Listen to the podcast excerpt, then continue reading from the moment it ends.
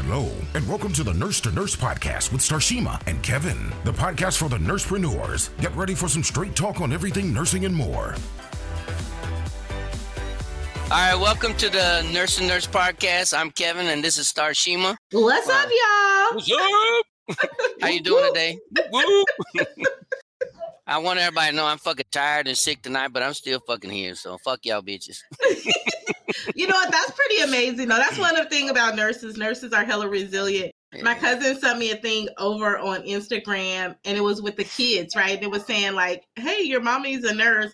We don't go to the hospital until we're dying. So we Right. nurses, we show up even we don't feel good. Yeah. We up. We're caring for other people. We put ourselves to the Yeah. side. I've been up. I've been up since fucking is. five o'clock this morning and shit. So Have you been up that early? yeah, I had to teach a Oh. class started today, so I had to get up and do some stuff. I went to buy my daughter. I don't know if it's a day, maybe it was yesterday. I got up early. I went to buy my daughter uh, something from Dutch Brothers and shit. I don't really like Dutch Bros, but she does, so I went and got her something. Oh, okay. Yeah. Nice, nice. Kids, I've when I passed Dutch Brothers, I think Dutch Brothers is the drink for our younger generation. Whereas you see a It little bit older be. people at Starbucks, you They know? make my, yeah, they make my damn eyeballs hurt. We went there once, and I get what I always get. Let me get a tall americano with some half and half. And he's like, "What do you mean half and half? Half milk, half oat?" I'm like, "No, half and half." What do you mean half, half this, half that? I'm like, "Do you not know what the fuck heavy cream is?" I'm like, "Holy shit, man!" they do things differently over there, you know? So I'm like, so I'm like, you know what? Just fucking forget it. I don't want no coffee. right. You're like, I'm cool. If you can't mix my shit right, I I don't what, want how, who the fuck doesn't know what uh, heavy cream is? It's maybe just, you know, sometimes we become products of our environment and maybe they just don't know what's, you know, what What is that that? is. They just Did you mean to what they whipping-. Did you mean whipping cream? I said, did I ask whipping cream, bitch? I said heavy cream. Kevin, you under- call them I did. I'm like, do you not understand the words that are coming from my motherfucking mouth? Oh, Well, you oh. know, what? I'm so happy that you opted out of that coffee because who knows? They probably would've spit in, I know that. You know what I mean? I know they probably would have spit in it. He was like, I got the advantage today. hey, on a side note, I was speaking of coffee because I am an absolute coffee lover, bougie coffee mug person. But I Wait, wait, see wait. that wait, wait, hold on. You said a coffee What? cup person. Where the fuck is my coffee cup and my T-shirt? I have yet to receive Click. that shit. well, I don't Kevin, I don't think that. I posted the link yet. I know. What the fuck? I'm waiting for my nut still. I'm waiting for my all my green room shit. Like I don't understand this. I'm a star, Starshema. You you are a star. It just it was so funny, y'all. Y'all gotta go over and get y'all a t-shirt. We're gonna drop it in our private Facebook community and then we'll have it in the show notes here on this show. I promise I will drop that link for y'all. But it was so funny when I was sending Kevin the graphics. He's like, Where our name at? Where our name oh, I got this for you. We'll see how many people pay attention this time around. For those of you that are listening, you're paying attention. If you say, Do you understand the words that are coming from my fucking mouth? If you say it just like that in the Facebook Nurse and Nurse podcast page, I'll put you in for a drawing for a free t shirt and a free mug. Oh, I like that. Look at Yeah, yeah, this see stuff that? away. Nurses who give Yeah. shit away. Yeah. I love it. So y'all better follow what Kevin said. And y'all know if y'all didn't vote on that last poll that went up in the community Did you put about the who's poll? gonna pay Kevin to Oh, pay. I I, haven't I put the poll up because that podcast is gonna release next week. So I haven't put the poll up. But at this point, by the time they listen to this one, it's already there. Yeah, and true. hopefully y'all should have voted and Right. letting Kevin know that y'all was gonna hire him to help y'all open y'all shit up. Come on, who's gonna pay my ass? They're gonna pay you. Watch how these nurses show out for we'll you, see. Kevin. Me Watch and- how they me- show out. Me and Starshema, we got a bet, so you know we'll see who the fuck wins. Yeah, because I'm trying to convince him, y'all, that he is Mhm. worth so much and that he never ever for another day in his life have to give anything away for free, even to his friends. Look at this. Look what I got on still. what you got on? I can't see. I got my damn chocolates and shit. you got man. some chocolates on in the I office? playing- Yeah, I don't dress nice and shit. I don't ever dress up. And I did spend a little bit of money. I want to say happy birthday to Wang Fang, you fucker. Uh, Wang I'll- Fang, hey, I'll- happy birthday. I'll be at your birthday party this weekend, and our next podcast, I'll tell everybody how I win and shit. It's a masquerade ball, so oh, so I you went have out- spent a little money to get, get I you spent a lot of money. Yeah, I spent a lot of money, so he better fucking give me some some free food or some shit. Well, you better have some free food and some free drinks and I don't know what the- time. I don't know what to get him though. That's the problem. I don't how know old what is he turning? forty. Oh, that's cool. Maybe I'll just buy him some liquor. Yeah, there's gonna be a masquerade ball. So Make it something memorable. You know, like think about however long Men- y'all been friends. Something men don't that's think thoughtful. about that shit. Men don't think about that shit. But think about Wayne's 40, Wayne Fang's Mhm. 40, right? Yeah. And you think about probably if he's your friend, he's at a certain place in his life. And for me, I feel like he can go buy whatever kind of liquor he, He wants. can, he can he get can. the Hennessy, he get top Uh, shelf, yeah, bottom shelf.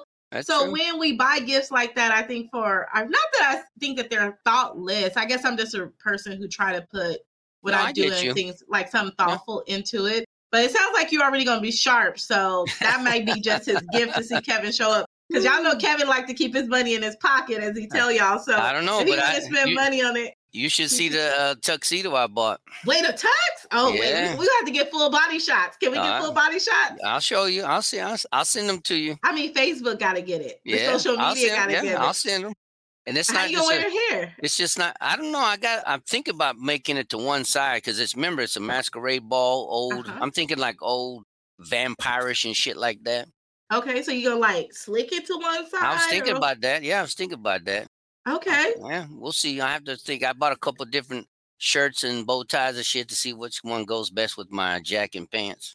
okay, that's gonna be nice. Can you give us a like what color scheme are you in? I'm not gonna go down that way because You're not gonna tell us? All right. Did you get your mask? I Did have, you get a we, have, mask? mhm, we have the mask already. Okay. Yeah, All right. that's Is this right. going with you? Yeah, she got a big black gown and we got her mask. Yeah, How you gonna tell what her colors are, but you ain't gonna tell us yours? I that's- see how it is. You see how y'all expose y'all women? I just want to say so disrespectful. He gonna tell us what he wear. His color scheme, but y'all see how he just ah, got out shit, that's like right. that? I'm a pimp. Oh man, make sure Miss Pat gets I am a motherfucking pimp. pimp. Ah, wait, not shit. a pimp. Kevin, Yeah, wait a yeah. minute. Wait Look, a just so you know, I'm a right here. I'm gonna watch this. Just so you know, I'm not even searching or anything. Let me get to my album here, so you know where am Wait, I y'all, here. can y'all hear Kevin say while he looking and he searching? Did y'all Right hear him say he was a pimp? Kevin, wait a minute. Pimp. But a bitch can't get a dollar out of me. Woo! hey, but that's you gotta stay clean, huh? You gotta stay clean. Oh man, Kevin, I promise you, every freaking podcast, I am like getting a little bit more out of you, y'all. We getting it because I would have never, ever, You should- ever. People don't think they know my playlist, but I got an eclectic of my playlist, different things, country, rock, rap. My You favorite's do. Tupac. Tupac. Yeah, Tupac is still alive Pac. too, you dear motherfucker. mama. No, I Right, that's right. I got that too. cool. And he's You still alive too. still so alive? yeah, yeah. Y'all shut the fuck up. You think Makaveli? You think he's still alive? I still think he is. Oh shit! I All do. right, well, we'll make you got I just want to ask you this question before we get into the content. What makes you feel that Pac is still alive? Are you in the healthcare field or would you like to learn how to save a life? Let Central Valley Medical teach you today. We offer CPR and first aid, IV therapy, ACLS, PALS, NRP, and more. Visit us at www.morethancpr.com or call us today at 559 765 0306. We do more than just CPR. Learn to respond to a code, not react. What makes you feel that Pac is still alive? He probably just tired of the bullshit, and the only way out of the gang life is death. So he probably paid somebody. He had enough money to shoot his ass, and he can live wherever he wants and just live a chill life. And that's what I So would you don't do. think that was his body, or did No, he have a body? Look at, I don't know if you know who he is, but John McAfee. Do you know who he is? no. He's uh one that made the McAfee virus scan. He was he supposedly killed himself, Oh. but he's still all over TikTok and Facebook. He faked Oh, his- really? yeah, he Oh, my God, death. the guy. Okay, the one that's Mhm. always pop up for your virus. Yeah, but he right, but he fucking is still alive. He fucking shows up everywhere. He faked his death and shit. Yeah, Is they got a good- No, but we'll go, go find his motherfucking ass. He got so much money. How they gonna find him and shit? Oh, that's Come- that's kind of Come find me and shit. Yeah, I Oh. guess so. That makes sense.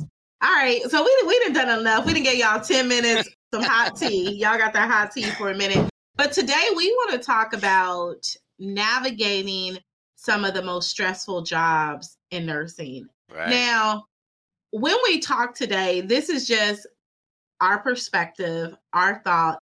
It doesn't say that we devalue any other role or department or Mhm. specialty within nursing. And Kevin may views may be different from mine as well. I have worked in both departments we're going to talk about, so I got personal experience. So okay. So with that, again, this is just where we're feeling like it is most stressful. And I think why I think about these departments as being the most stressful is because the weight of your responsibility in these situations is not that it's not responsibility in any situation, not that a patient cannot code in any room and a person can have an emergency, but it's more constant in these environments. And I think that not every nurse who's not skilled or trained can play in these areas. Right. That's just what I feel. So we're going to talk about how to navigate some of the stressful jobs. But before we start talking about how to navigate with some of the most stressful jobs, let's give you some insight as to where we are coming from and what we've highlighted as the most stressful jobs. And in my opinion, some of the most stressful jobs within healthcare right now is ER and ICU nursing, whether it's pediatric nursing or adult nursing, ICU nursing are two stressful, stressful jobs. What do you think, yeah. Kevin? Yeah, I mean, I, I started back in as a surgical ICU. Nurse. You know, for most of you who don't know, if you haven't listened before, I was a combat medic for nine years, and then I became a surgical ICU nurse. And I did surgical ICU nursing for three years. And then when I got out of the army, I moved to trauma ICU nursing. So people don't realize how much stress trauma ICU nursing is. I mean, ICU is stressful, but trauma ICU nursing, I had patients that had two ventilators that we ventilated each lung. I would have 30 to drips at once. You'd have a central line of the groin, central line of the neck, IVs everywhere, intubated, you know what I mean? So it's not like it's, and then I don't know if you know what a Stryker roto bed is, where it rotates around and stuff. Yeah, it's like when they like in really real traumatic type of yeah, so they trauma have, cases. Mm, you, and also a lot of them would have can't like think a halo kind of like thing that ha- protects they would, it. Yeah, they would have the halo on, and then they'd be in the rotor frame. So that Mm-hmm. alone, I mean, it's very stressful, you know. And sometimes it'd be two to one, but most of the time it's one to one. Mm-hmm. Sometimes it'd be two patients to one nurse. So it's very stressful, and you got to know your stuff. And then then I moved to the ED, and then I realized that a lot of ED nurses don't have ICU training. Now they don't Mm-hmm. always get these critical care patients like trauma ICU patient, but they do get ICU patients. Mm-hmm. And so sometimes in a DED, you'd get like two or three ICUs and two or three tellies. We'd bring the ICU nurses down the float to help us out. They're like, I'm not taking more than two patients. Y'all can fuck off. So why is We it? like we own four. No, I know, we uh, we that's- four. I know, but I mean, I'm not saying it's right, but I just don't understand why they can only take two, but then we're made to feel obligated we got to take more than. I wish that ER nurses would get ICU training so they understand the critical care aspect of it. And it'd probably be a little bit less stress, but even in the ER, it's, a lot. Like when I teach people, I ask them, "Have you ever ran a code by yourself? Like you, uh, you worked in the ED. Did you ever Mhm. run a code by yourself? Like by myself, or was there like a team of people, or did I find I- a I patient mean- code and I mean, were you the- the thing? Were you the team leader and the you had a team of nurses and RTs? Because So sometimes the doc- yeah. Yes, I mean, because sometimes the doctor's not around. They, you know, the doctor may be coding somebody in another room. Uh, Mhm. The PA or NP's coding another patient. Like there was one night I had three fucking codes at the same time. No, I'm just messing with you. well, I didn't have a fucking black cloud, but I did that damn night shit. That's why I wear black and shit to try to ward away the fucking black cloud and shit. Like, but I mean, sometimes nurses got to understand that, you know, I mean, I get that when you're on the med surg tele floor, you got six, seven, eight patients. And I know it seems like a lot, but when I first started, I had 17 patients. Mm. And so I know that people, well, they weren't sick as they are now. I'm like, I don't know about that. They were pretty fucking sick. It's just, I think we realized from studies and medical evidence that it's just not safe to have that many patients. Yeah. You know, ratios are there to keep us safe, to keep the patient safe. So, you know, Mhm. you just got to think about that. I don't know if you saw, but there was a story here recently. I think I posted a ER nurse got shot or killed or stabbed here recently.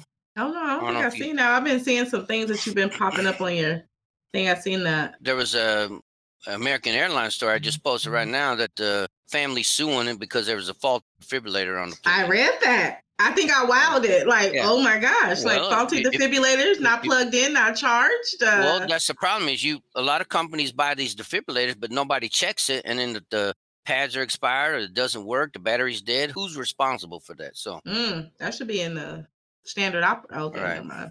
well, that's true though, right? I mean, I mean, especially with an airline, you up in the air, ain't no hospital nearby.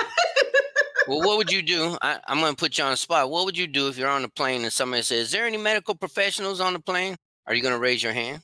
Kevin, don't put me on no spot on no air. people are gonna listen to on podcast. But here, let, let me just be real with y'all. Like, Mhm. I would really have to follow. I'm a very intuitive type person. I would really have to follow my gut. And it's not that me being a bad nurse or not being a, a person who's sticking up to or standing up for what I believe in, but always situations aren't safe to always intervene in all the time. And some things just aren't appropriate for you. And with everything, like considering COVID and diseases and all those things, you have to really, really think. So I am not the first person to tell somebody that I'm a nurse I'm gonna and I'm go. here to help.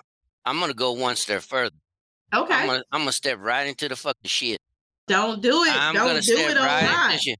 If I was a fucking black and I Uh-huh. was a nurse, I'd be like, mm I'd be like, I'd sit down in the seat and mind my business. And I know it sounds terrible, but I can only imagine that you you took time to fucking go help people.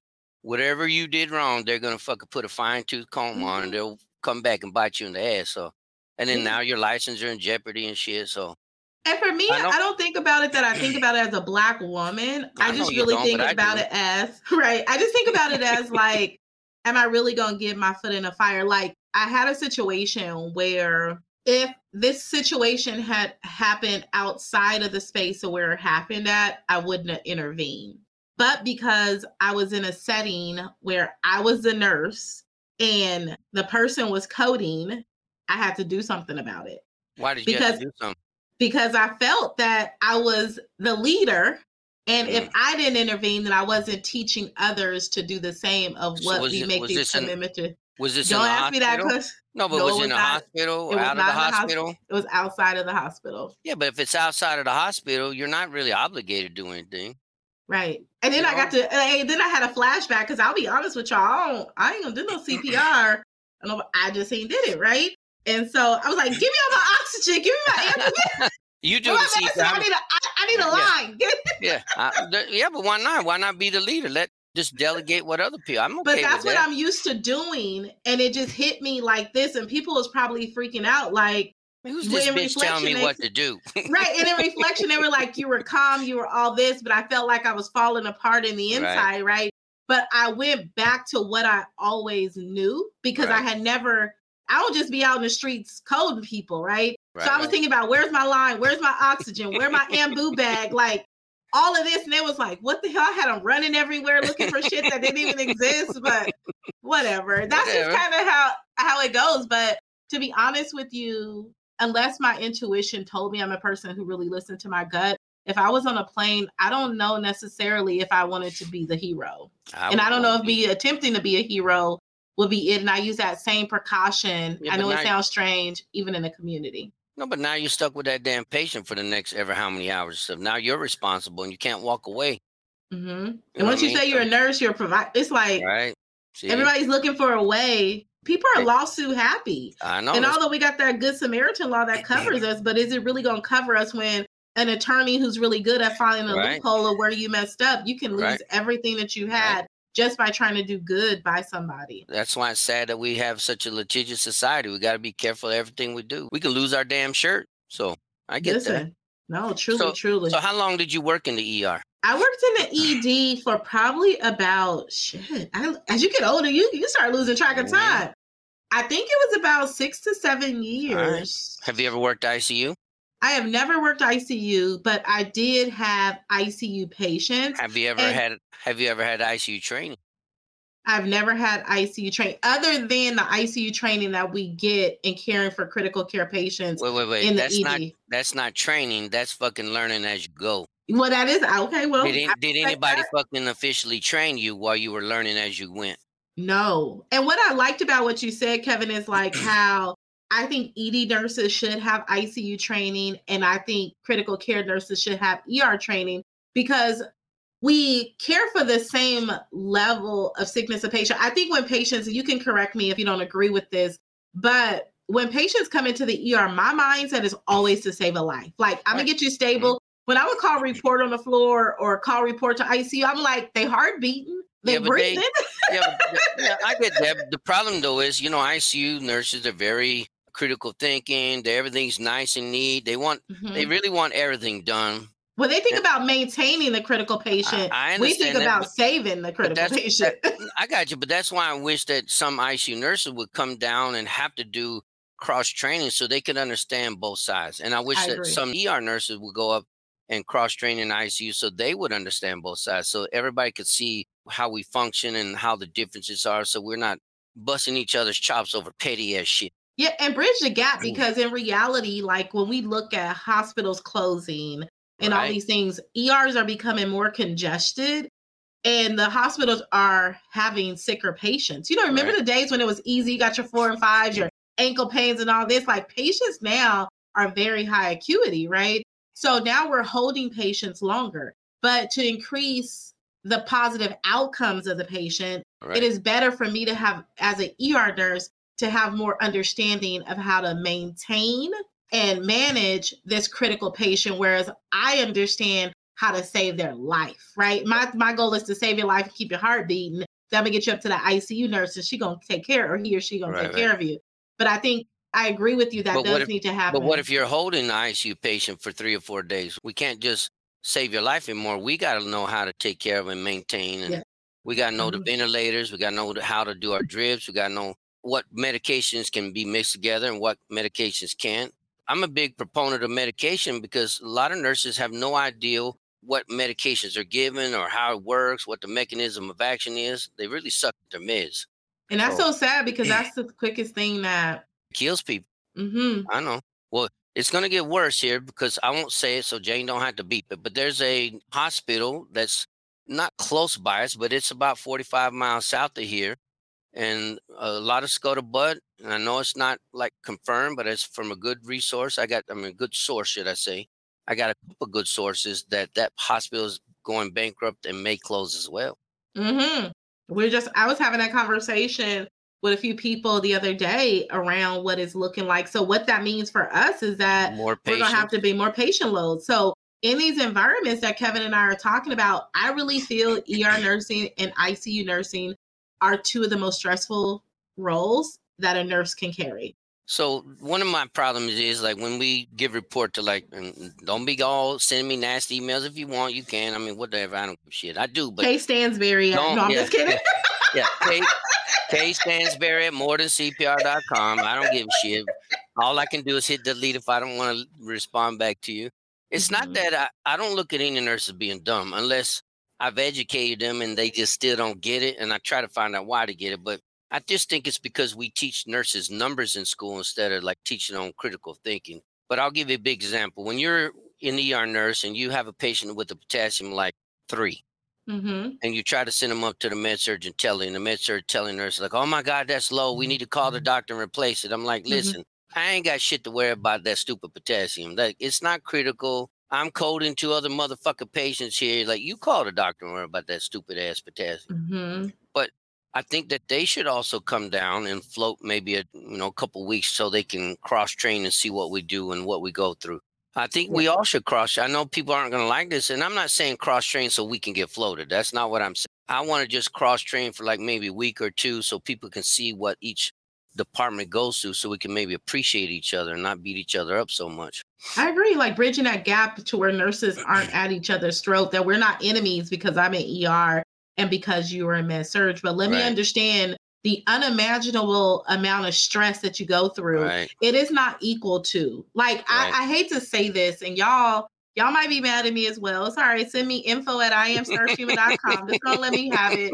But I can definitely tell you the level. Now I know med surg stre- is stressful, telly is stressful, but you think about the amount of stress that an ER nurse has when they got three people on the brink of life and you're trying to help keep them all alive, which meaning I'm not overlooking a diagnostic test. I'm talking to the doctor when I need them because they're running loads too, right? Although we got them right there next to us, they got patients that they got to care of too.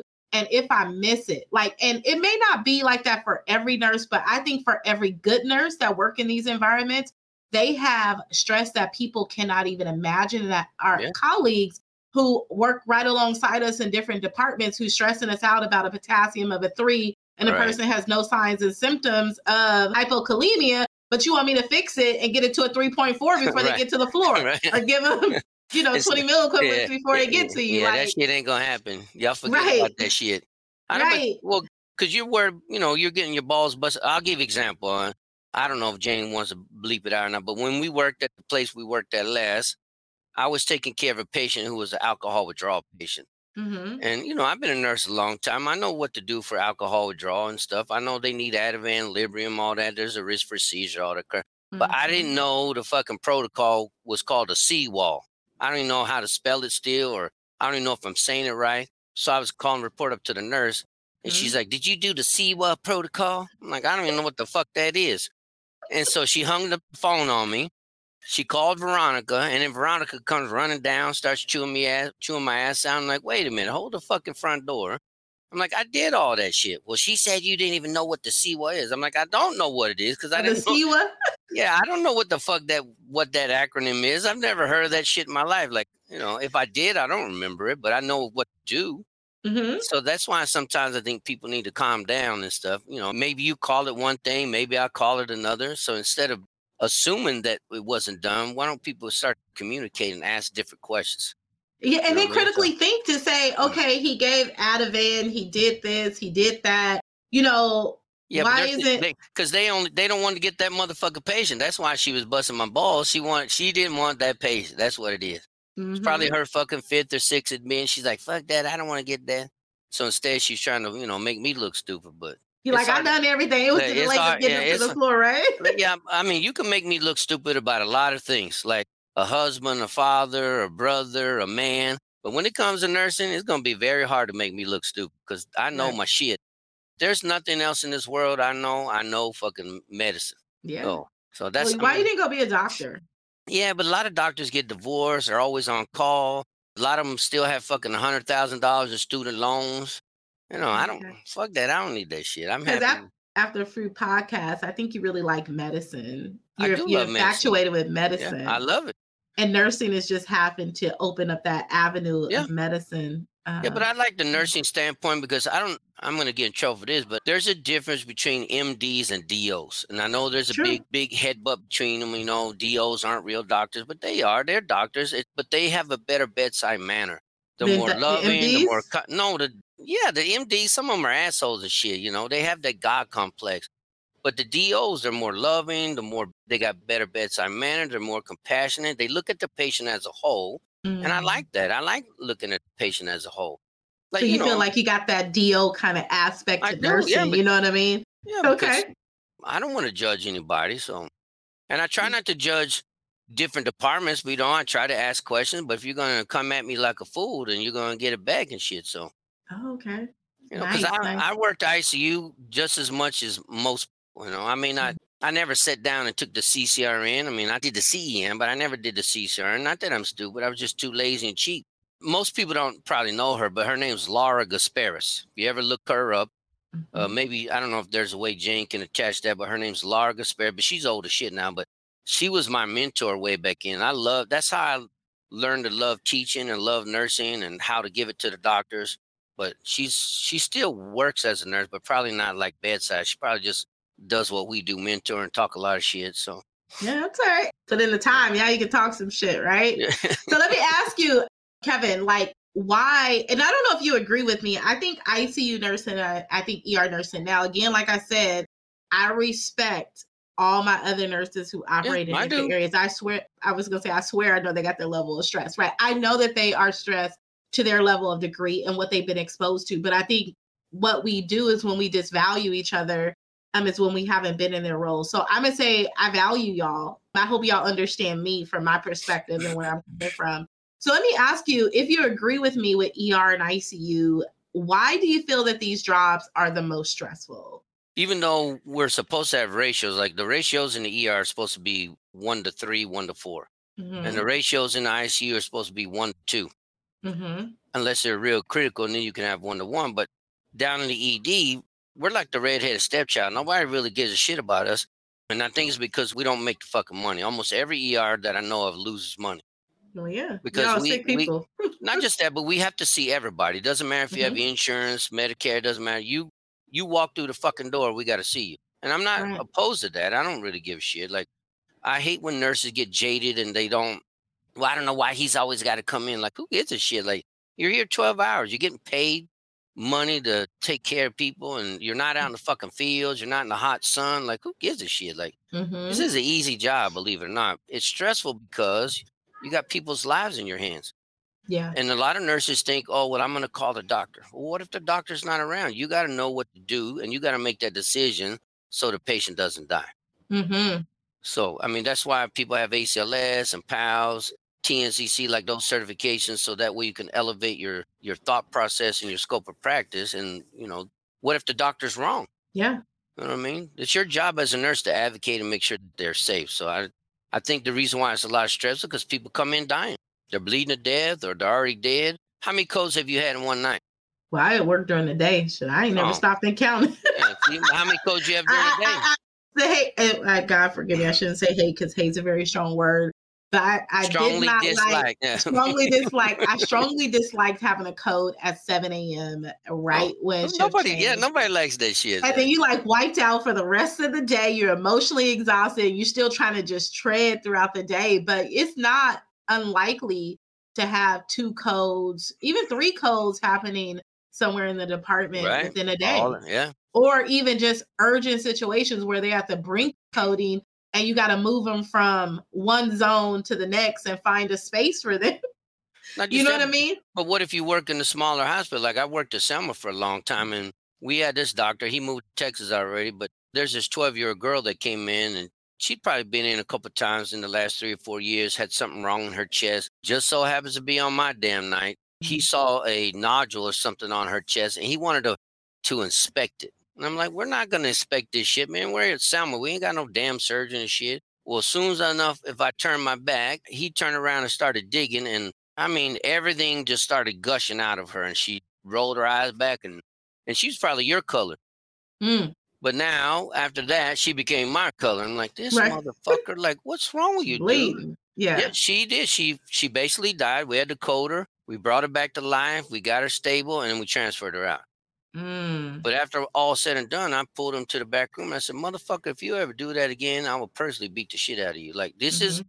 it's not that we're not smart enough, but we don't have the resources. this. like, what's wrong with you? Like, why would you put me and the rest of our team and the patient at risk because you want to play cowboy doctor? yeah. Like And so- ain't space for it. Yeah. But you know, when you work in these places, ER, ICU, you got to be willing to, you know, put up with the doctor. You got to be willing to speak of us, and that's why I think you need to know your shit. Because if you don't know your shit, you're just gonna let the doctor do whatever. So Yeah, and I think that in my experience, though, I've worked with some pretty amazing yeah, I have doctors. Yeah. You know, I mean, I think there's always it's like there's always a bad nurse in a bunch. There may be one that don't make a good decision in a moment. One may be newer, Yeah. not enough experience. But I think for the most part that I've worked with some pretty amazing doctors. And just, I mean, I haven't been a nurse as half as long as you have, but I think that there's been some good ones. But then there, it can be one bad turn or one bad decision that can be a bad move, like you said, for the you, the patient, the resources that's available to us, everything, you know? Well, my favorite ICU doctor when I worked downtown uh, Fresno community was Dr. Savluck. I love that son of a bitch. Like he was an asshole, could be an asshole, but once you got to know him, he he understood you and he knew your knowledge. He would kind of change his attitude towards you. But he would walk around the ICU and come to you with his residents, but he'd come to you, the nurse, say, "Okay, Starshema, what's wrong with the patient? Give me the rundown." And then That's you good. started talking. Well, he would quiz you. hmm And if you didn't know your stuff and you didn't answer him, he would like, okay, Starshema. I guess you're not going to be that good of a nurse today, are you? It would hurt most people's feelings. What he was trying to do is get you to go back and do research. So when he came back the next day, your knowledge was more increased. And we are again, and we're continuous learners. And I, I think that being working in the ER, that you have those moments where doctors challenge you, but not challenge you from a cocky stance. And that's why people give doctors such bad, you know, like, oh, but you have Right. to think about that they have people in their hands too. Right? And then we are the first people as nurses to see them. And if they don't Right. trust you, Right? then they're gonna treat you you know what I mean? So they gotta test you. You got everything requires I do. a I agree with that. testing. And if you don't know, ask a question. I remember one time one ER doc, it was a dysrhythmic drug. And at the moment, I was very young as an ER nurse. And a person came in and they was having some dysrhythmia as Well, by the time the med came from pharmacy, and I, I'll never forget this story. I didn't understand at the moment of how to critically think of, although this person is in now normal rhythm, why am I giving this this rhythmic drug to them, right? To Right. help them get out of a rhythm that they're no longer in. And I made myself, which made me look foolish to some people, instead of just starting it, I really wanted to know. Like, I really wanted to know. And I went to the doctor. I was like, I'm not trying to challenge you. This really is an educational moment for me so that I can think through. Right. The patient came in like this. This is where they are. And this is what you order for them. Should I still give the medication? And I'm okay with being intellectually stupid to help me get ahead. Yeah, but that's the only way you're gonna learn, though. Yeah. And Yeah. now I learned that just because a person may look to peer, but how do we keep them out of it? Right. Right. Sometimes you have to give the drug for maintenance. And I tell my students that Or all the time is don't be a yeah for preventative type Mhm. things, preventing them from going back into the Right. rhythm because they have all of these risk factors. Well, as a young one year nurse, you can't critically think through a critical Right. cardiac patient Right. or what's going on with them. But because I asked, it made me look at every other thing with a new perspective. And if I was still unclear, I would stop, pause, and ask. And I think that I gained the respect of that physician because I wasn't trying to tell him, like, what you think you're doing, what you Right. ordering this. Right. I was intellectually stupid. I was like, hey, for my own knowledge, can you help me? They told me, and he told me why. I felt good about it. It made sense to me. I connected the dots. I charted, I, you know, I started the med Right. accordingly. But most people won't do that. And I think this is what's leading to the mortalities. Because they're embarrassed of what? not feeling like they don't know, but everybody don't know at one point. I know, but they're embarrassed. Like you said, you you said it, not me. You called yourself intellectually stupid. or- Intentionally, right. Yeah. Yeah, but I don't I don't see you as being stupid. I just think that you, like most nurses, weren't taught medications and nobody Mhm. taught you the importance of medication, but you had the foresight and the intelligence to go what? Ask. Yeah, and that's I think that's that shows a sign of a good nurse to me. Mhm. It's the ones that don't ask that get in trouble or you know, they question it and that's where they get in trouble and killed. Yeah. And that's what I tell them. I said, you know, the most dangerous person is the person who doesn't understand their own Right. limitations. Right. I'll tell you when I don't know something. And I sure the hell ain't gonna push it if I don't know Right. it. I'm like, how fast should I push this? Right. Kevin, how, what, what should I do? We cold. And I'm like, I don't give a damn. Tell me, how fast should I push this? Right? Wait, wait. It's not look at me. It's not lidocaine, is it? Right. and the patient ain't allergic. Oh yeah, it's a patient ain't allergic, they? Are you sure you want to get that shit start shaking? He's allergic. I'm like, I just put a little bit. no, no, but it's it's true. Now, know, was the doctor nice about it? Oh, he was very nice. And Yeah. I've always had a decent re- working relationship with this doctor. And I think our relationship just grown just an inch more. And maybe he looked at like I she's coachable. She's mentorable. right. And I think doctors want to have that team approach Of course, as do. well in these most of them, stressful not all of them. environments. Some Not all of are- them. Yeah, some of them are asshole, but you're right. Most of them. But do. in some of these stressful environments, they want you to know what you know because you are their first set of eyes and ears, and Right. you're gonna call them. Hey, I think this person might be septic because Right. of X, Y, X. Would you like me to do this? And they're gonna trust you to initiate that and say, Yeah, I'm gonna give you a verbal. That's I'll be right. over to see the patient in 10 minutes. And you know, they can trust that your judgment. And I think that that builds relationship. But when we get fearful and don't want to ask questions and then we make mistakes, then we wonder why in stressful environments like ER that doctors and nurses aren't getting along. Well, I, I think sometimes they don't get along because nurses won't take the responsibility to elevate their thinking process, take classes that really make a difference in their nursing skills. Instead of going and taking your 30 CEUs for 20 bucks online every damn two years, go to a fucking class. Like I pulled some information up, you know, since we're talking about ICU and ER nurses. Mm-hmm. If you want to learn critical care, I know it seems a lot, but to me it's not very much. But I went to the Association of Critical Care Nurses, and you can take an online self-study essentials of critical care, and it's 300 bucks is what it costs, and you get Mhm. like, I think you get like 20, maybe anywhere from 10 to 20 CEUs or something like that. Mm-hmm. But they have different ones. They got cardiovascular diseases, they got gastrointestinal diseases. But I don't know why nurses don't do it. You know, well, I don't want to spend all that money. Oh, look, you get, I was wrong. You get 75 CEs. Oh wow. So, you know, if you're an ER nurse and you're a certified emergency nurse and you need to renew your certifications or your nursing license for 300 bucks, and I know it sounds a lot, but you get 75 CEs and you're learning the, the critical care components of how to be an ICU nurse, Mm-hmm. which I think, I think everybody should do. I mean, I don't understand why that's so hard. Instead of going and spending 20 bucks for 30 CEUs that, you know, tell you how to fucking flip a page or some shit. a debt seed. I come on, just kidding. no, but no, but you know what I mean. I mean, I get that sometimes people wait to the last minute and you're in a rush. I get it, but why not try to elevate your profession and your thinking if you really want to be? And I always ask this when I teach people: Do you want to be Mhm. a good nurse or do you want to Mm-hmm. be an awesome nurse? hmm Which one would you want to be? I want to be a good nurse. Oh, so you don't want to be an awesome nurse. Well, it, I guess it defines what is a good nurse, what is an awesome a nurse. A good nurse comes in, they clock in, they do the bare minimum, they clock out, and they go fucking home. They That spend- ain't a good nurse to they, me. they spend twenty motherfucking dollars getting their CEs. That's That's a good- mediocre nurse. All right, I want to be an awesome nurse. Okay, I- what's I an want- awesome nurse? An awesome nurse means they can go toe to toe with a physician. They know what the physician's talking about. They know what to fucking look for. I can. I don't know. People think I'm crazy, but I can smell somebody having a head bleed. Can you smell it? Yes, you like can. your gut is that good, huh? It's not a gut. It's actual. uh, there's a certain smell that you can smell when people have a head bleed. And if you learn and teach yourself to do it, you anybody can do it. Kind of like you can smell ketones on a. Right? Is that is that? It's exactly what it is. Because when you have a head bleed, what's it pushing on? What do you mean? When you have When a head bleed, pressure. right? What's it? What's it? What's it pressing on? The vessels. It's pressing on the vessels. It's pressing on the nerves, and it affects your hormones, which is going to smell those damn ketones and have that sanguineous smell of blood. It has a kind of a mixture of the two. Re- oh, And then when you I learn never to, smelled that. yeah, when you learn to smell, you're like, oh shit, that guy's got a head bleed. yeah. So, yeah, it's not hard to do. That's the difference between being a, a mediocre nurse, a good nurse, or an awesome nurse.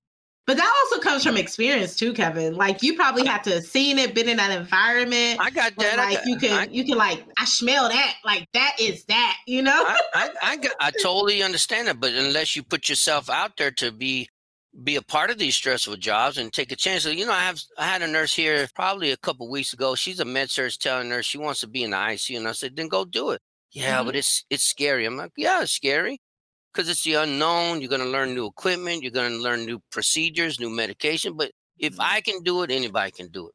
Yeah. I'm well, you know what? But Kevin, though, let's be real. Everybody ain't meant to be an ER nurse. Everybody ain't meant. I, I get that, but if you don't try it, you'll never fucking know. Try it. If you don't like true. it, then go the fuck back.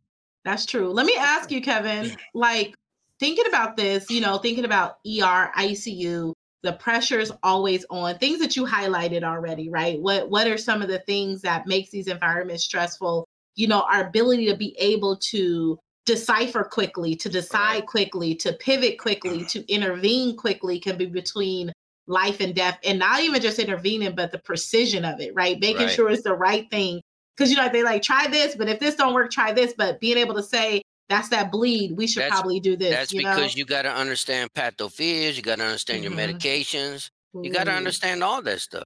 Yes, for the new nurses, I say get that pathophysiology. Like You I tell to, my yeah. students, I said, be a pathophysiology geek because you have to know what's going on with the body to ever understand what the manifestations are that you're seeing in your patient. If you don't get this, you're not going to be able to critically think through them, right? Right. So let me ask you if you can think back or if you can encourage a nurse right now. You talked about that Miss Telly nurse that wanted to go into ICU or ER nursing. What would you tell them some of the things that you did in your career that was absolutely pivotal that got you from just being a good nurse, in Kevin's words, to an awesome, impactful, game changing nurse? What, what So- would that look like? So, if you want to be an awesome game changing nurse, first of all, you got to teach yourself evidence based medicine. You got to stop with this damn task based medicine that we're still being taught in school. Take a damn class, critical care class, take an E emergency class, take all kind of classes that will elevate your thinking and then find a mentor. Find somebody like me who can you can when you take these classes and you don't know what they're talking about, write questions down, shoot me an email, say, listen, I'm taking this class. I don't know what the fuck this means. Help me understand it. Break it down into layman's terms what this means. Hmm. Just like we do with physicians, just like you did with that physician. You went to them and said, Hey, I know you're giving this. I know they were in a dysrhythmia, but they're not anymore. Why the fuck are we giving this? Mm-hmm. And let somebody help mentor you. And Mm-hmm. whatever we tell you, go back and research and see if what we're saying is true. Mm-hmm. That's how you become better. It's, it's not rocket science. Just you got to take the initiative to read and learn and elevate your thinking. Yeah. Pathophys is number one. Like in the ICU, you want to be an ICU nurse, you want to be ER nurse. Learn the ventilators. Mhm. But when I when I tell people that, what's the first thing out of their mouth when I say go take a ventilator class? That's what we got RT. Yeah, right. But I, I don't rely on RT. I don't rely on RT because you and may you not always yeah. you may not work in a fucking place that has any RTs. Mm-hmm. mean, they only may have one. Like that's the stupidest thing I've ever seen. Well, Mhm. we got RT. Well, good luck with that shit. What if you got a Mhm. brand new RT that has been out of school too, like a month, and they don't know? Mhm. And not it's not to knock RTs, but everybody starts somewhere, and you have to know your shit. And the Yeah. only way to learn this shit is take classes that will elevate your nursing process, your pathophys process. Learn medications, eat, sleep, and drink them damn things. Especially the common ones that you push often or you give yeah, often. Yeah, there's only Definitely like know them. yeah, there's only like 15 medicines that you would really have to learn thoroughly. Yeah. And I know that seems like a lot, but it's not.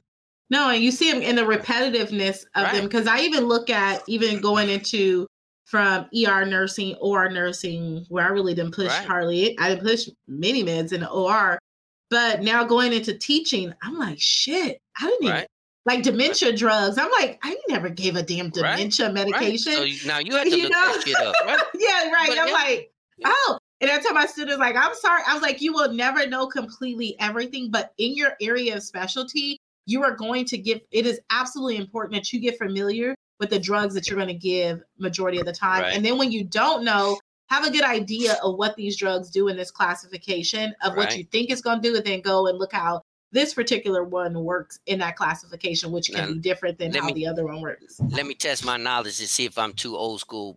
Dementia, levodopa. Yeah, levodopa, carbidopa, Yeah, covidopa, see? lovidopa. Yeah, see? Right, see? now, if you ask me how it works, I don't fucking remember. I just Some know with that the neurotransmitter, Yeah, see, that- I would- dopamine. I'd have to look the shit up too, but I just remember the name. But I- that's why I got a couple of apps on my phone that I just looked the shit up. I mean, Yeah, and then if I'm still not sure, I'll call you and say, "Hey, I don't. What the fuck does this mean?"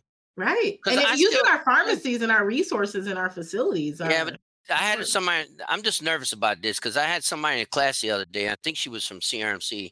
She said that they're starting to use pharmacy more in codes, but I'm nervous about that because she said pharmacy draws up the medicine, hands it to the nurse to give, and I'm like, I'm not giving that shit. I'm not. That's that's. We're not supposed to give up. We're I- not supposed to give anything we have not prepared. So that's what I said. I, if a pharmacy, I'm not knocking pharmacy, but if pharmacy draws that shit up, let that some bitch give it. I if wouldn't you want, even. if you want me to give it, I, Let me draw if you. Yeah, if you drew it up, I love you. But if you drew it up, I ain't giving that shit. I'm like, no, you get that shit. Start. and guess what? I love you too, and I ain't giving it. If you drew Right. it, I ain't giving it. As much as I trust you with all your experience, You I never would not know give that med because you never because know. You never know. Right? I could have fucked shit up. and it is, we are not supposed to give Right. give any medication we didn't prepare. And I Right. practiced that with even they wanted us to prepare antibiotics because it was coming in powder form, so we needed to reconstitute it Right. for anesthesia. I I would got not that. mix the drug for anesthesia because Right. I wasn't given it. right. And if anything, I didn't want my name to be on it that I She prepared it I agree. and I gave it. The patient has some type of so if I'm not giving it, I'm not preparing it, and I'm I not agree. giving any. Well, I shouldn't say I'm not giving anything that anybody else don't prepare because when we get our stuff from pharmacy, like our Yeah, drips, yeah, I don't like. Yeah, but. I, I don't, yeah, but I really don't like that either. I know they that away from us because we, when I first started, we made our own drips. But I really don't like that either because sometimes pharmacy makes mistakes, and we're we're the Well, ones that give it, and, and you may not know that they made a mistake because this happened at a place that you and I both worked at. hmm I don't know. I heard about something in- yeah, Yeah, I heard about some in the news where a medication was compounded in a pharmacy. Label was on, went through all the right checks of the medication, scanning everything. But what the nurse didn't do at that last check was to check the bag to see what was the Ah, contents in the bag. and I said that too. I'm like, if you would have turned the bag around, that high risk medication has red writing on it, and you would have saw that mhm. that wasn't supposed to be there. But yet And- it hurt. It harmed the patient severely. Yeah, and I and I tell my students, I, I use those things like this as education moments, you know, for us to think about. And this is for that new nurse who, how do you survive in this environment? What are the things that you do to survive to prevent game changing, life changing events? Is making sure that we have tech that's here available to us, but tech is only Right. as Only good as its limitations. Right, I you mean, gotta yeah, 'cause- still Because we're still human as shit. So to to be human uh, is to uh, err. another thing that causes E- ICU and ER stress is we see a lot of people die. and I- Mm. And I know that a lot of nurses quit after COVID because they're like, I didn't know these people were going to be dying. And I have mixed emotions about that because I'm like, well, you're in the fucking healthcare field. First of all, people are gonna die, but I get it's stressful to see people die because you got to talk to the loved ones and say, hey, there's not Mhm. much we can do for your loved one. You know, we've done everything we've done. Yeah, but they're they're still breathing. They still have a heartbeat, and you got to understand how to communicate that to layman's terms. Listen, even though they're breathing, even though they have a heart rate, that's your Mhm. mama, but she's still not fucking home. Mm-hmm. The part Mm. of her brain that makes your mama there is no longer there, and Mm, it's hard because a lot of people don't understand that. right. And if you don't understand it, Mm, how you going to educate? Because I've had in the trauma ICU, there, I had a guy he's shot in the head and he was brain dead, but he was still alive because his brain stem was there. And his dad wanted me to transfer Mm. his, his brain into his son's brain. oh, wait, wait, wait, wait. Yes. I mean, sometimes we will want to take. Well, Well, I told you- I told him that I said, you know, even if I said it's not possible, first of all, I said, but even if it was possible, we took your brain, put it into your son's brain so he could live. It's your fucking brain. It'll be your thoughts and your emotions in your son's body. So your son is still going to be gone. Mm-hmm. It'll just be his body, and now you'll still be suffering because now you won't be in your body and you'll be in your son's body, and he still won't fuck. Yeah. So it's hard. You got to learn how to deal with that kind of stuff. Mm-hmm. It is what it is, Yeah. It's crazy. right? So, Kevin, thinking about that, you said death. This was a good segue into the next question that I was going to ask you. So, I know in your years, like you've probably seen a lot of shit. right? yeah, And you probably experienced a lot of death, as in my short time of the things that I've seen. And just like you said, like talking, sometimes it just isn't the patient because we understand science, we understand life will go on, but sometimes it's that impact of what's left, right? After the situation. And in your experience, like speaking to that person who's either a new ER nurse or a seasoned nurse considering going into the field, how did you help manage the stress that kept you in this specialty for so long? I don't know. long? I don't know if I managed. it. I just drank a lot, probably smoked a lot of weed and shit. Self medicating. self medication. no, but I, I do. I talk about this because I, in all the time I've been a nurse, and I'm not lying. Like I, maybe I'm mistaken, but I do not 100 percent recall one fucking time we ever had a debriefing. Mm, And I think on. that's I think that's our failure. Like I don't ever remember having a debrief. mm. Even when I had my first blue baby, I don't know if you know what a blue baby is. the dead baby.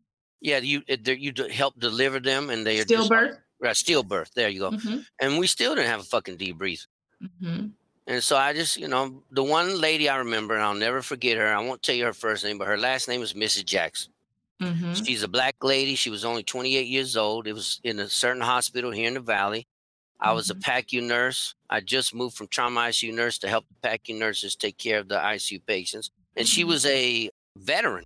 She was a full time active duty veteran in the Navy. And she had HELLP syndrome. I don't know if you know what HELLP syndrome is. Mm. Tell us. So HELLP syndrome is like DIC, but it happens in pregnant ladies. It's kind of Mm. Kind of messes up your clotting and your hmm and your uh, bleeding factors and all that. Well, usually when you deliver the baby, it resolves itself. With hers didn't. She was as white as this when she came out of the OR. Oh. And so me and the PACU nurse and this one anesthesia stayed all night long, and we we stayed from eleven o'clock at night to six o'clock in the morning trying to keep her alive. And I called. Mm. I mean, I can't tell you how many people I called. And finally, they six thirty, they finally transferred her to the ICU, and she died. Mm. And I'll never forget it because you know I tried my best to get people to come in help, and nobody would come in help. Mm. And so that's that's why these jobs are stressful because sometimes you don't get the support that you need and deserve, and and then who they try to throw under the bus You? and the other nurse and the Yeah. anesthesia. But her and I were smart enough and savvy enough that we charted. I'm not kidding the book because that's when we did paper charting, and Yeah. they didn't have a leg to stand on. There you go. That's So- hey, that documentation that uh, get you. It's so funny that you said that. Um, not about her, and in respect, I respect women who have lost during carrying. As you know, Yeah. ten years ago, I lost my very first child post nursing school to a stillbirth. So I am deeply compassionate to women who have endured that, and to nurses who have to take on that because I remember that day so vividly and I always I tell people all the time that I attribute the woman that I am today and the strength that I have to the nurses who were there alongside me Yeah. that day. And they were deeply compassionate nurses who apparently they were strong in front of me and sometimes they broke down in front of me because they worked alongside me in the Right. ER and now they were L&D nurses that they were breaking down in the hallways like that this was so important to them and I never knew you never follow up to see like what kind of support they got during that and I, I have to you- agree with you I bet you didn't get any.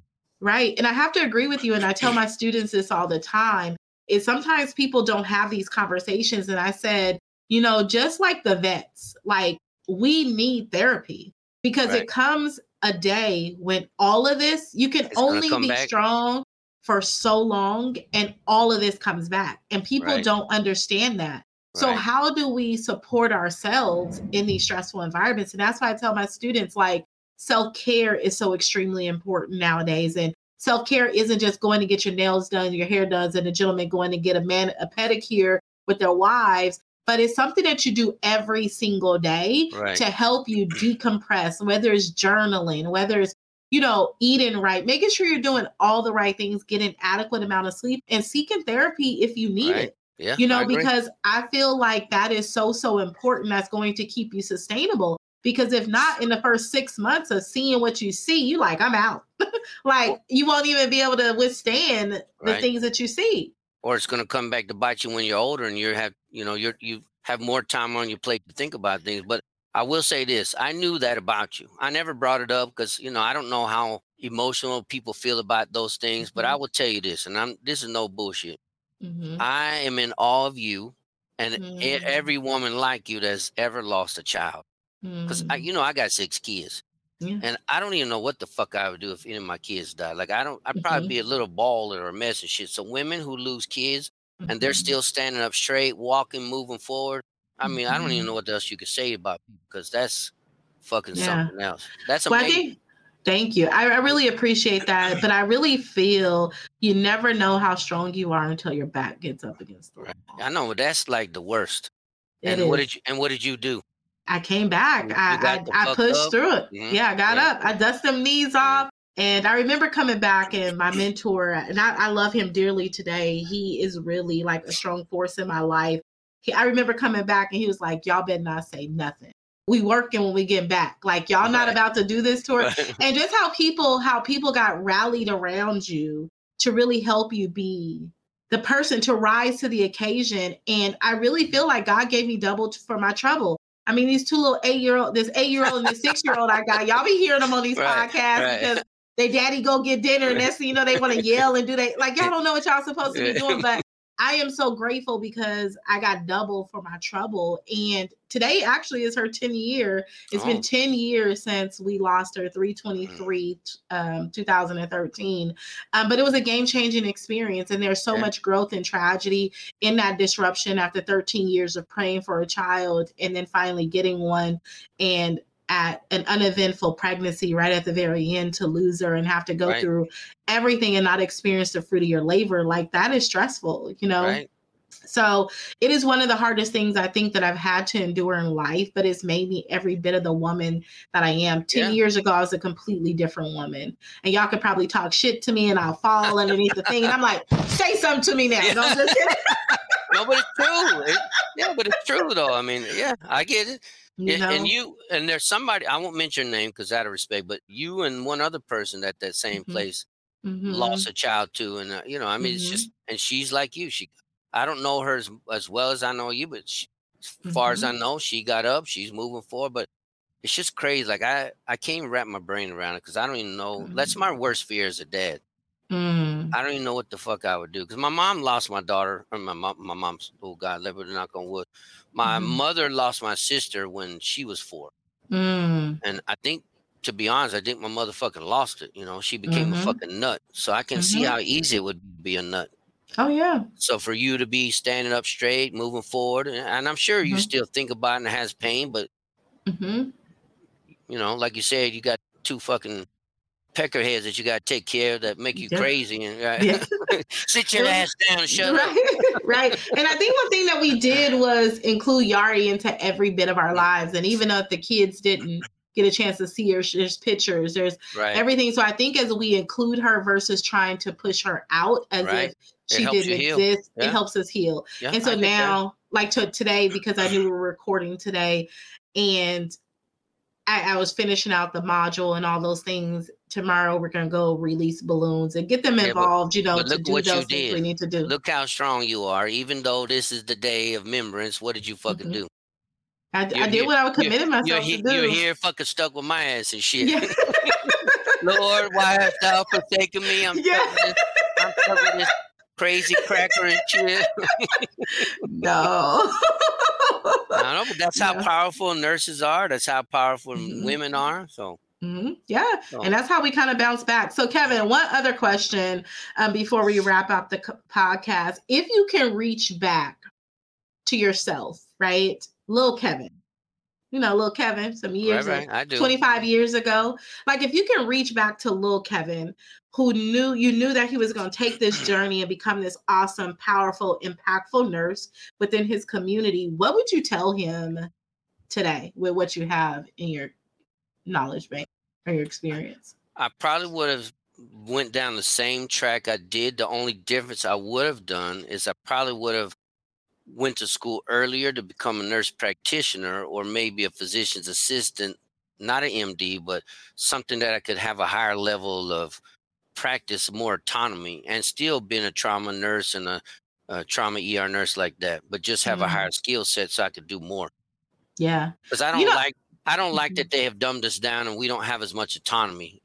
Because our scope, yeah. our scope, we have a true a lot of autonomy, but hospital policy dictates we can't do it and right. that's what I don't like. I would, I think I would try to like to change policy, shift the way policy and the way nurses behave and and the way we're treated.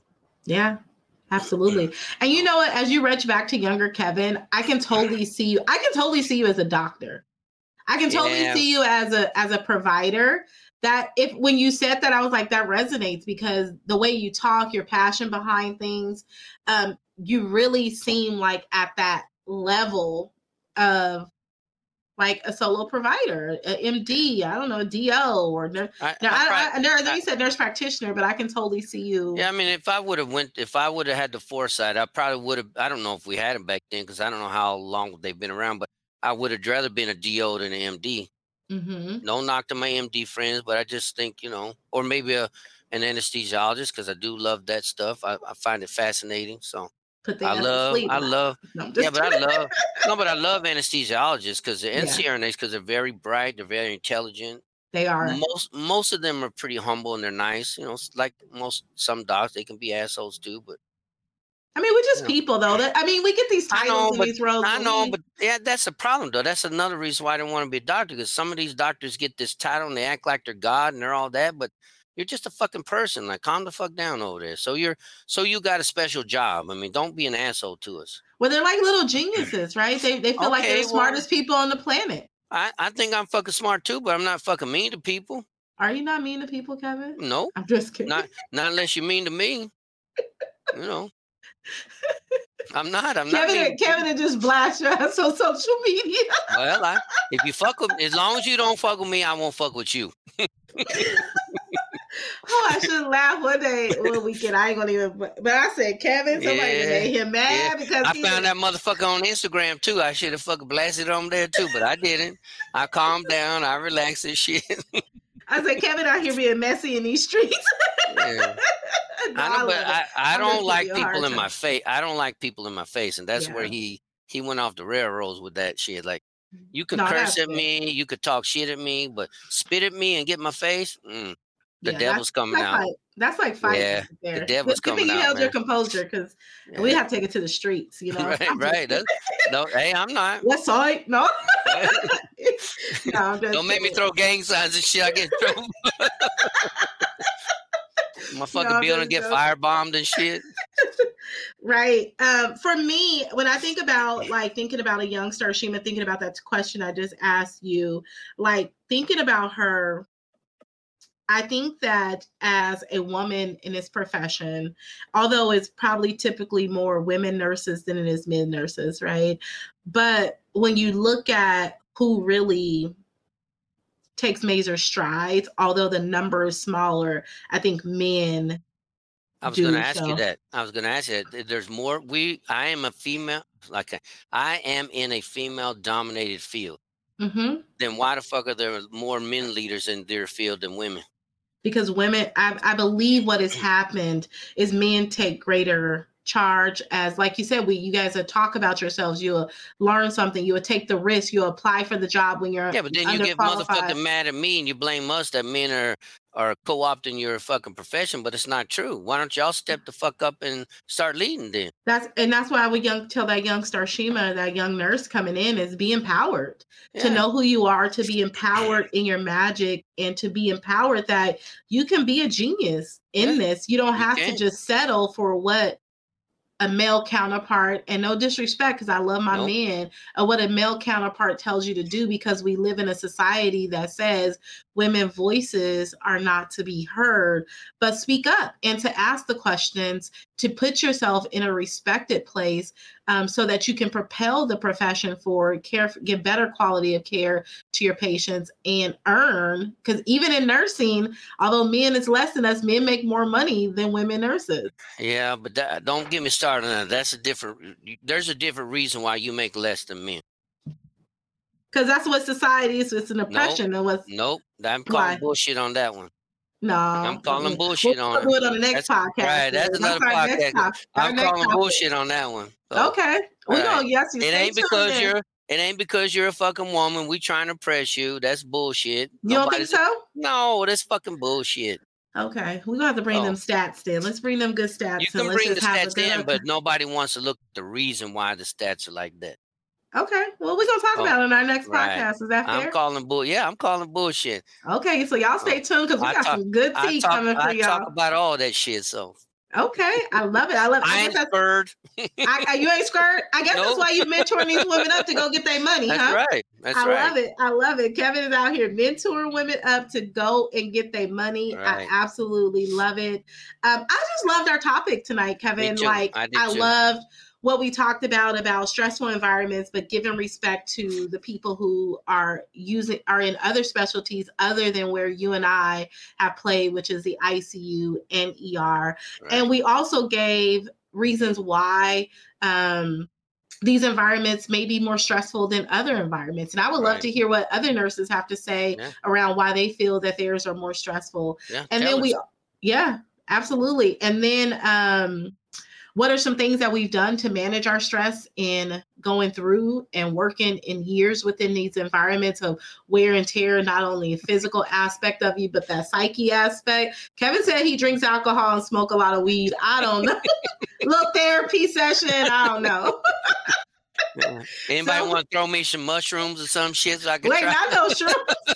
then they get the hallucinate. Then we gonna see him in the ER, shit. y'all. Then he gonna be y'all patient back there on the Uh-uh, I'm not. 5150. I'm not. I'll, well, next time when we come back, I'll tell you about a patient that we had in the psych, and she was a nurse. And I, when She she was in, the, shrooms.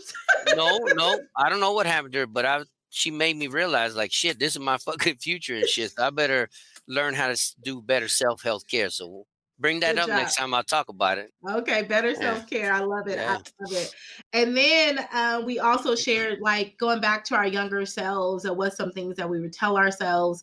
You know, um, Kevin t- thought about going a different route, and I think that resonates with the person that he is, his level of genius, and how he impacts healthcare today.